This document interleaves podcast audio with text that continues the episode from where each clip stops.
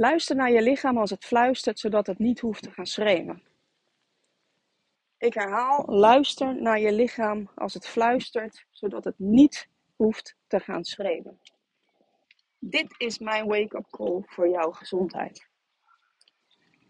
Wij leven in een maatschappij waarin ongezond eten, onvoldoende beweging, constante stress, slecht slapen, overmatig alcoholgebruik het nieuwe normaal is geworden.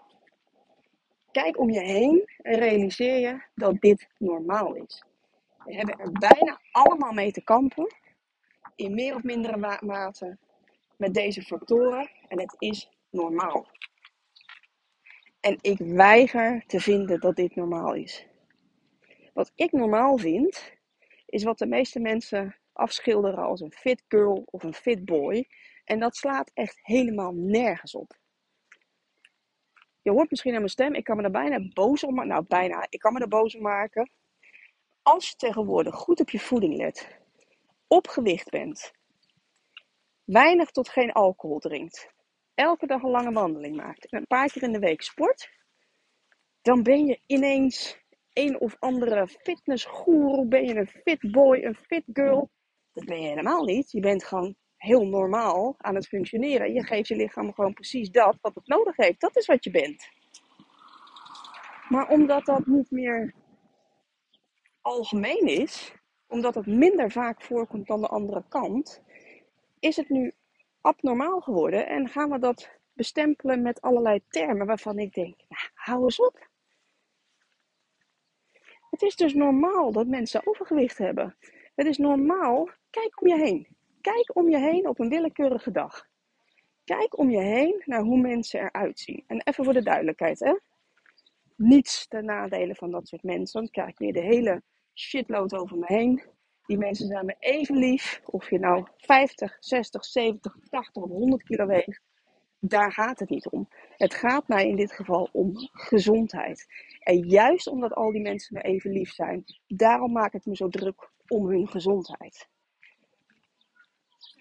Kijk om je heen. Kijk om je heen naar hoe mensen er tegenwoordig uitzien. Naar hoe we met z'n allen steeds wat zwaarder en steeds wat dikker worden. Kijk ook naar hoe onze kinderen eruit zien. Kijk naar de gemiddelde basisschool nu. Het gemiddelde gewicht van de kinderen ten opzichte van 10, 20, 30 jaar geleden. Toen ik op de basisschool zat, was er niemand met overgewicht. Nu zijn er in elke klas zijn er een paar kinderen of obesitas hebben, of in ieder geval die kant op gaan. En dat kan niet zo zijn. Dat mag niet het nieuwe normaal worden. En ik zal me daar elke dag weer tegen blijven verzetten en proberen om mensen aan te sporen om hun gezondheid op nummer 1 te zetten. Want je kunt het maar één keer doen. ik hoorde laatst ook een bizar gesprek. Dat ging over Um, over een man, 43 jaar, overleden aan de gevolgen van kanker. Drie, drie jonge kinderen. Onwaarschijnlijk triest en verdrietig verhaal. En het waren twee mannen. En uh, het was een vriend van een van die twee mannen. Hij vertelde dat aan de andere man. En hij was ontdaan. En de reactie van die andere man was: Nou, zie je, hè, als ik dit soort dingen hoor, dan denk ik toch altijd: waar maken ons toch allemaal druk om? Met gezond eten en met sporten. En uh, alles wat ik allemaal doe. En het kan dus zomaar afgelopen zijn. Dus leef gewoon lekker je leven. Maak het zo leuk mogelijk. Want voordat je het weet ben je er tussenuit getrokken. En ik dacht, really? Hè? Zeg je nou dat omdat iemand, dus hoe verdrietig het ook is, aan het leven ontrokken is op deze leeftijd, aan door de gevolgen van kanker, dat, dat, dat je dan dus maar gewoon er moet, op los moet leven. Met alle gevolgen van dien, met alle risico's van dien. Of zou het juist voor jou een signaal moeten zijn dat je zo goed mogelijk voor je lichaam zorgt? En dan wil ik helemaal niet zeggen dat deze, ik ken de beste man niet hè. Ik bedoel, je kunt volledig gezond leven en overlijden aan de gevolgen van kanker. Dan is het lot je enorm slecht gezind.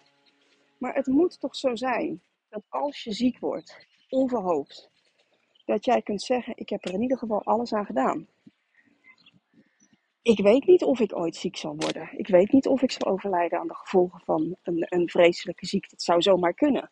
Maar ik wil wel tegen mezelf kunnen zeggen, tegen mijn kinderen, tegen mijn naast, op het moment dat het me gebeurt. Ik heb er alles aan gedaan om het te voorkomen. Dit had ik niet kunnen voorkomen. Ik wil niet overlijden aan de gevolgen van kanker of een hersenbloeding. Weet ik veel wat er allemaal kan gebeuren. Doordat ik jaar in jaar uit met kilo's overgewicht in de rond heb gelopen. Omdat ik weet dat het gewoon niet goed voor me is. En nu trap ik echt tegen een, uh, een zeer been. Ik weet het. Dan snijden we misschien meteen een heel erg gevoelig onderwerp aan.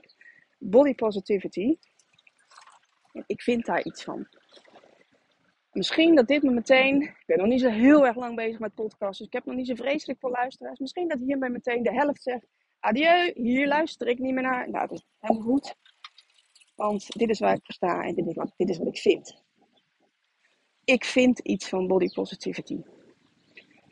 En niet omdat ik niet positief over dikkere mensen denk. Helemaal niet. Het interesseert me worst.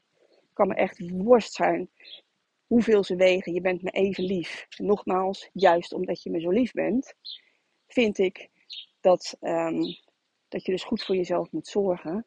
En dat je je kop in het zand steekt op het moment dat je zegt: Ik ben enorm positief over mijn lichaam.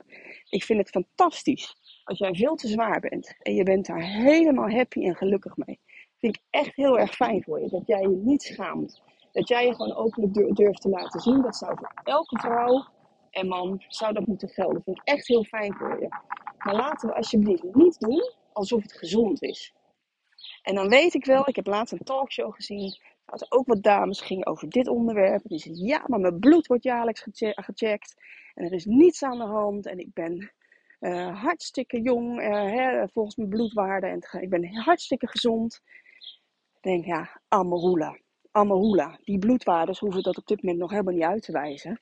Maar er is geen arts die tegen jou zal zeggen: Mevrouw, die 20, 30, 40 kilo die u te veel met u meedraagt, helemaal geen probleem hoor. Dikke prima, gewoon lekker zo doorgaan. Er is geen arts die dat zal zeggen, omdat elke arts weet dat ook al heb je er op dit moment ondervind je er nog niet de schadelijke gevolgen van, die prijs die ga je betalen. Die gevolgen die komen, 100%. Het kan niet ongestraft, kan dit zo door blijven gaan. Het is onwijs slecht voor je organen, voor je hele lijf. En dan denk ik, body positivity. Ja, je mag tegenwoordig dus niet meer zeggen wat je daarvan vindt. Maar er is ook een andere kant. Laten we vooral blijven belichten dat het niet gezond is. En laten we mensen in plaats van dat we zeggen het is fantastisch hoe je eruit ziet, laten we ze duidelijk maken wat de, wat de, de gezondheidsrisico's zijn en dat ze ermee aan de slag moeten dat je veel meer waard bent dan dit. En niet, nogmaals, op basis van hoe je eruit ziet, op basis van je gezondheid. Maar omdat het past in het straatbeeld, omdat het past binnen dat wat we tegenwoordig om ons heen zien, ja, is, het, is, het, is het dus normaal geworden. Is ongezond zijn, of in ieder geval een hele grote kans om ongezond te worden, is normaal geworden. Nou, en dan gaat jouw lichaam gaat fluisteren. En het geeft allerlei signalen af. En je krijgt kwaal na kwaal na kwaal. En jij gaat naar de huisarts. En wat gebeurt er op het moment dat je naar de huisarts gaat? Je krijgt een medicijn voorgeschreven. Hè? Een cholesterolverlager of een bloeddrukverlager. Of uh, weet ik veel, uh, iets voor je migraine. Iets voor je hoofdpijn. Nou, Vaak lokt het gebruik van het ene medicijn lokt ook het gebruik van het andere medicijn uit. Waardoor we dan nog een derde of een vierde eraan toe moeten gaan voegen. Want je maag vindt het niet meer zo leuk. Dus je moet ook nog een maag beschermen. Want je maagwand gaat er op die manier aan.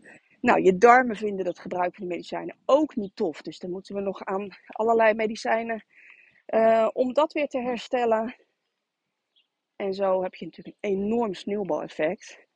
Terwijl, hoe kun je van je lichaam verwachten dat het goed functioneert als je er niet de juiste brandstof ingooit. Als jij de verkeerde brandstof of een hele slechte brandstof in jouw auto gooit, kun je ook niet verwachten dat je de Formule 1 mee wint. Sterker nog, kun je niet eens verwachten dat je de hoek van de straat ermee redt. Want die auto die gaat hakkelen en stotteren en die stopt.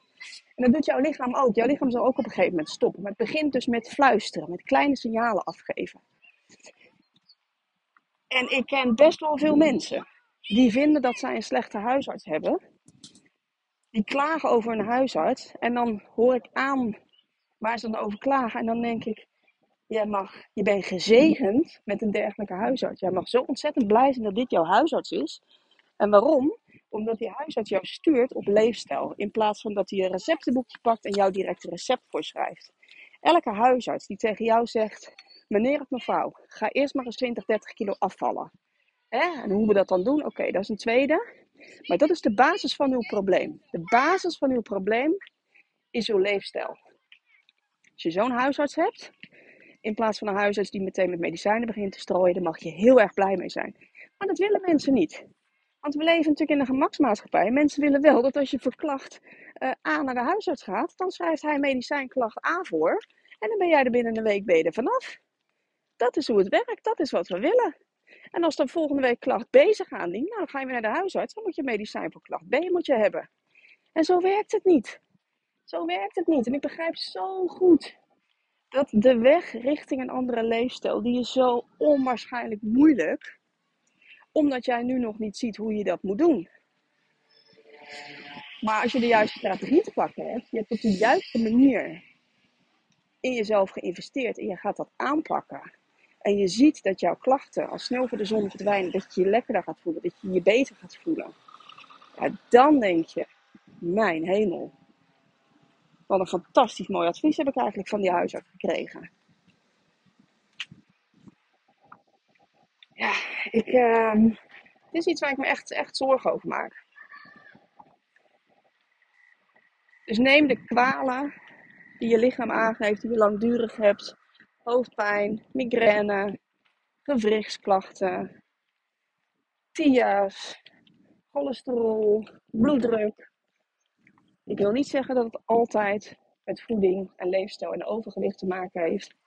Maar ik durf mijn handen ervoor in het vuur te steken. Dat een heel groot gedeelte ervan opgelost zou kunnen worden als je je leefstijl consequent aanpast. En zeggen mensen wel eens, ja, maar ik ben een Bourgondier. Ik hou van lekker eten, ik hou van lekker drinken, ik hou zo van het leven. En ik, ik hou ook heel erg van het leven. Weet je, ik hou zo ongelooflijk veel van het leven, dat ik mijn best doe om er tien jaar langer in, te kunnen blijven rondlopen dan jij. Ik doe mijn best om zo lang mogelijk van het leven te kunnen blijven genieten. Maar je kunt ook omdraaien. Je kunt ook zeggen van ja, ik hou zo enorm van het leven, dat ik alles wat niet goed van is, dat stop ik naar binnen. Hou je dan echt van het leven? Is dat van het leven houden? Ik denk het niet. Dus alsjeblieft, als je dit hoort en je voelt je aangesproken, dan weet je wat je te doen staat. Het is een langere weg dan weer een medicijn ophalen. Het is een langere weg dan je kop in het zand steken. Om je heen kijken en denken: oh, het gros van de mensheid die ziet er tegenwoordig zo uit zoals ik. Dus het is helemaal niet zo bijzonder. Het is helemaal niet zo raar wat ik doe. Het is wel raar. Het is raar als je accepteert dat je niet gezond in de ronde loopt. Dat verdien je niet. Dat moet je niet willen. Dat moet je niet van jezelf accepteren. Ga aan de slag, alsjeblieft. Luister naar het fluisteren van je lichaam. En zorg ervoor dat het niet hoeft te gaan schreeuwen. Want de schreeuw kan uiteindelijk zo ontzettend hard worden dat je te laat bent.